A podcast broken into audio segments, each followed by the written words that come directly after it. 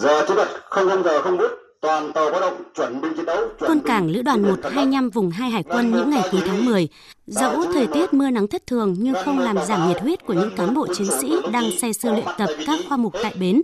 Đội tàu nhộn nhịp với công tác chuẩn bị cho những chuyến ra khơi thực hiện nhiệm vụ tuần tra bảo vệ chủ quyền, vận tải chi viện tiếp tế cho các điểm đảo ở Trường Sa, huyện Trường Sa, tỉnh Khánh Hòa và nhà giàn JK1 trên thềm lục địa phía nam của Tổ quốc tiếng máy tàu, tiếng khẩu lệnh đanh thép hòa cùng tiếng sóng biển âm vang.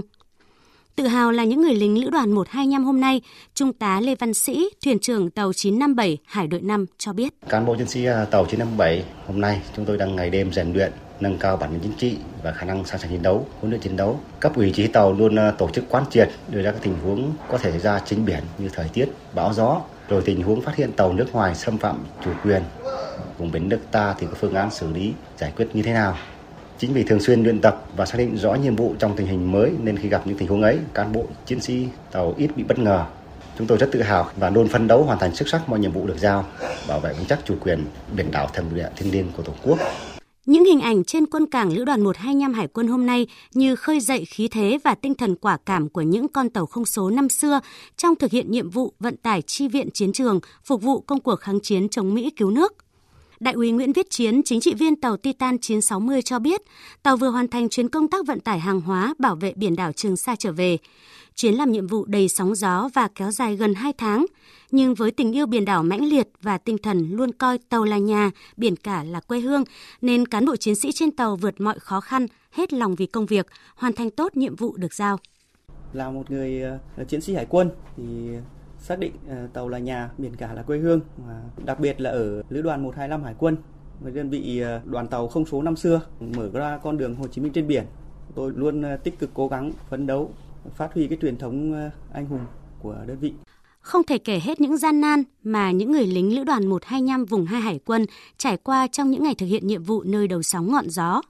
Trung tá Nguyễn Minh Dương, chính trị viên Hải đội 5 chia sẻ, nhiệm vụ trực chốt bảo vệ chủ quyền biển đảo là nhiệm vụ thường xuyên liên tục của những cán bộ chiến sĩ trên những con tàu. Mỗi khi trên biển xảy ra tình huống gì là các anh luôn có mặt để xử lý kịp thời. Dẫu còn vô vàn gian khó, nhưng được công tác tại Lữ đoàn 125, đoàn tàu không số năm xưa, mỗi cán bộ chiến sĩ luôn tự hào phát huy truyền thống, tiếp bước thế hệ cha anh đi trước để vận tải chi viện đảo, bảo vệ chủ quyền biển đảo. Truyền thống của đường Hồ Chí Minh trên biển, cán bộ chiến sĩ Hải đội 5 luôn coi đó là một cái hành trang và là một cái tài sản tinh thần à, quý giá. Phát huy cái truyền thống của đồng Hồ chim trên biển à, trong cái sự nghiệp xây dựng, bảo vệ chủ quyền biển đảo, thềm lục địa của Tổ quốc, thì à, hiện nay thì phải đối mặt với nhiều cái thử thách khắc nghiệt, nhất là trước những diễn biến hết sức phức tạp ở trên biển. Cán bộ chiến sĩ hải đội 5 luôn vững vàng trụ vững nơi đầu sóng ngọn gió để đấu tranh bảo vệ chủ quyền quyền chủ quyền quyền tài phán trên biển và xử lý hiệu quả các cái tình huống trên biển xảy ra với nhiệm vụ bảo vệ chủ quyền biển đảo thêm lục địa thiêng liêng của Tổ quốc, cán bộ chiến sĩ Lữ đoàn 125 vùng 2 Hải quân luôn sẵn sàng chiến đấu, vận chuyển cho quần đảo Trường Sa là chỗ dựa tin cậy cho ngư dân trên biển.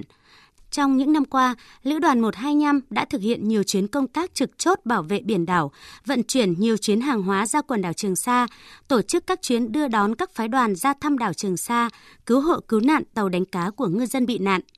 dù nhiệm vụ nặng nề, thời tiết trên biển diễn biến phức tạp, song phát huy truyền thống anh hùng của đơn vị, cán bộ chiến sĩ vượt qua mọi khó khăn, thách thức, kiên cường bám tàu, bám biển nơi đầu sóng ngọn gió, hoàn thành xuất sắc mọi nhiệm vụ được giao, góp phần bảo vệ vững chắc chủ quyền biển đảo, thêm lục địa thiêng liêng của Tổ quốc. Viết tiếp huyền thoại, xứng đáng với truyền thống của đoàn tàu không số năm xưa đã làm nên kỳ tích đường Hồ Chí Minh trên biển và xứng danh là đơn vị hai lần được phong tặng danh hiệu anh hùng lực lượng vũ trang nhân dân.